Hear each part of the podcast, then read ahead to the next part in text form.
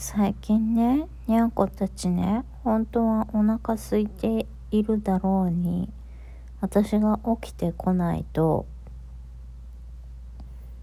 起こさないんですよ。私を起こさずにただひたすら私のそばで寝てくれています。これはにゃんこたちが気を使ってくれているっていうことでしょうか。昔はね昔って言っても半年前とか1年前とかねそれぐらいの時は「おーい腹腹減ったぞにゃー」っつってねツンツンしたりね私のお腹の上にわざと乗ってきたりねそういうことをしてきたんですけど最近はねお腹空いてるのを我慢してね私がずっと寝てたらね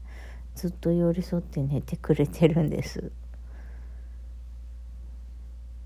絶対猫の方が気使って私に優しくしてくれてるよねこれ。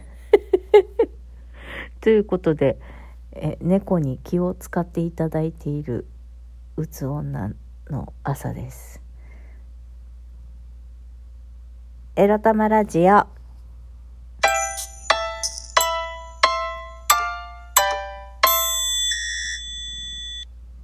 皆様、おはようございます。声の調子でバレてるかもしれませんが、寝起きでベッドで横たわりながら収録しております。みくりです。この番組では、借金持ち独女、うつのケアをしながら、ニャンズたちとのんびりイチャイチャ過ごしております。私、みくりが、沖縄から日々、いろいろいろいろ思うことを配信しております。えっと、今日は雑談します。雑談します。えっとね、ベッドから出れません。気持ちよくて。もう、私、沖縄よりも寒いエリアの方々はもうすでにこの状態に陥ってると思うんですけど、朝、ベッドの中があったかくて気持ちよくて、起きるの辛いですね。ベッドから出たくないない病になっちゃいますよね。そしてそれプラス私はにゃんこが折れますのであの仰向けじゃなくて横になって S 字型っていうんでしょうか。そんな感じで寝てたらもうにゃんこが一匹お腹のところに潜り込んでもう一匹は背中の方にピタッとくっついて寝てて動けないけど幸せなんです。これはね、猫とかペット、犬とか猫ちゃんをね、多頭飼いしている方はご経験あるかもしれませんが、ね、愛しい我が家の家族がね、まあ寒いのもあってか、布団とかに潜り込んできたり、ピタッと体をね寝具の上からくっつけてきて一緒に寝るというこの瞬間がなんと幸せなのでしょうか。もう絶対ベッドから出たくないみたいになりますよね。もうこのまま時が止まってあのずっと朝でいてほしいみたいな。もう私がベッドから起き出したら時計を動いてくれみたいなね。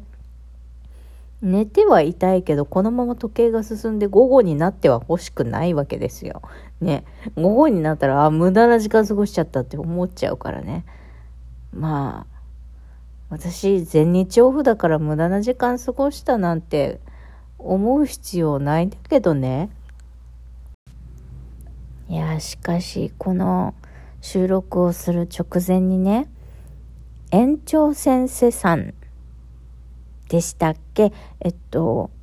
ラジオトーカーさんいらっしゃいますが、園長先生がね、朝の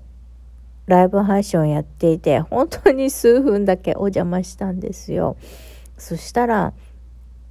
こう2年間毎日、ね、園長先生配信、収録配信をしてきたのかな？やってきたけど、まあ、ライブもやってたと思うんだけど、でも朝、朝ライブ配信やるのはもう無理。今日、挑戦してみたけど、もう無理だわ。年1回朝のライブ配信やるのが精一杯だわ。朝やる人ほんとすごいねって言ってたんです。でね、朝のライブ配信、私もね、朝、朝が特に、朝散歩行く前後がまだ元気だから、朝にライブ配信やろうかなって思ったんですけど、朝こそ何話していいかわかんないよね。って思うんだったら、朝のライブ配信やってる人が何喋ってんのか聞きに回ればいいだけなんだ、いいだけなんだけど、なんかね、別に、なんちゅうか、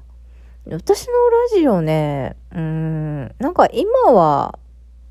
なんて言ったらいいんでしょう。例えばお金にするんだったらもちろんライブ配信も朝も昼も夜もガンガンやって、とにかく露出を増やして、ファンを増やしてさ、なんかギフトの差し入れだの、ライブ配信の時にもらえる、いろんな、ね、投げ銭じゃないけど、そういうのとかもいろいろもらったらいいはずなんだけど、お金にしたいならね。あの、なんかまだそこまで本気出す気になれなくて、私が言えないことをただ、ここで言いたい趣味のラジオですが、今はね、まあお金にするか否かしたいと思った時がタイミングかなって思ってるんですけど、ただ前にね、ほら、あのセッションやってもらった先生に、このラジオもせっかく5年間もね、やってるんだから、なんか、みくりさんにとっていいようになるようなラジオにできたらいいですよねって言われたんですけど、だから言う言葉も、やっぱり言葉は周波数だから、言葉、言霊じゃないけど、自虐ネタは減らして、もっと何かあったかい思いを届けられるようになれば、やっぱり自分の放った言葉は自分に返ってくる。このラジオを一番多く聞いてるのはみくりさんだから、例えば、この世に出なかった話もいっぱいあるわけですよ。撮り直しをいっぱいしてるからさ、私。毎日ね。え、まあ、いっぱいっていうか、撮り直しも珍しくないわけですよ。だから、そういうのも含めて、ラジオっていうのは、こうやってアーカイブにね、記録に残るからこそ、なんかいい言葉を、思いを発信して、なんか、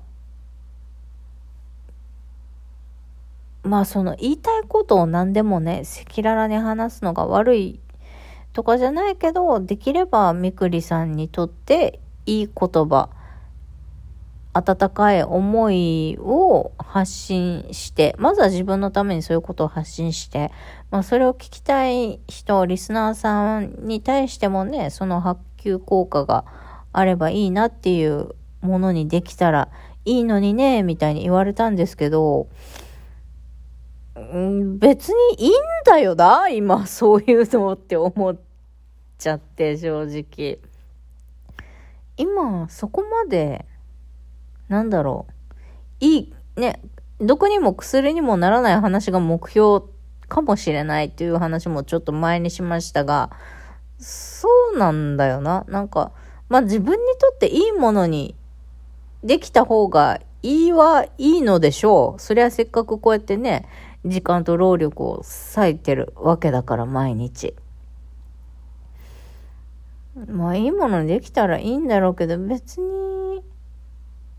なんだろうね。なんかポジティブアレルギーなんですかね、私。なんか無理していい言葉とか、美しい言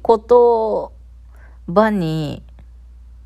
なんだろう、本音をぶつけるのが悪いじゃないけど、できれば生々しい本音ではなく、それをなるべく、あの、なんて言うんでしょう。自分を下げることなく、自分に愛を届ける言葉に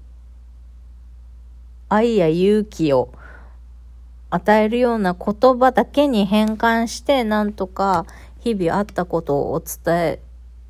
した方が自分にとっても聞く人にとってもいいというのは、そりゃ分かってるけどさ、そうやろうとしたらさ、なんか嘘くさい、嘘くさいもあるし、別にさ、そういう自己啓発的なこととか綺麗なお話とかさ、そういうのは別に他のトーカーさんがやってるじゃん。他にもね、そういうのを仕事として、私なんかよりもよ、あの、より専門家的な立場でお話しできる人がいるじゃんね。私よりも上手っていうか上手な人たちが。だから別になんかそんなに薬薬な私じゃなくていいじゃんって思ってるんですよね、今。だから、そう、だから、まあだからといって生々しい私をぶつけてるから、8割ネガティブなことを言ってる時だってありますよ。そら、この間、あの病院、あの、にゃんこをね、病院連れてってつけにした日の話なんて自分が不甲斐ないとか情けないとか、そんな話をね、して嫌な気分になるリスナーさんもいるかもしれないじゃないですか。マイナスな言葉を聞くのが嫌っていう方。だからそういう方は、あ、もう嫌だな今日のラジオの感じって思ったらブツって切って、全然構わないですからね。あの、なんか嫌だなって思った会話聞かなくていいし、ブツッとも最後まで聞かなくていいし、自由にこのラジオを扱っていただいて構わないのですが、なんか私は私でなんか無理に薬になろうとしなくていいのかなっていうふうにも思いました。バイバイ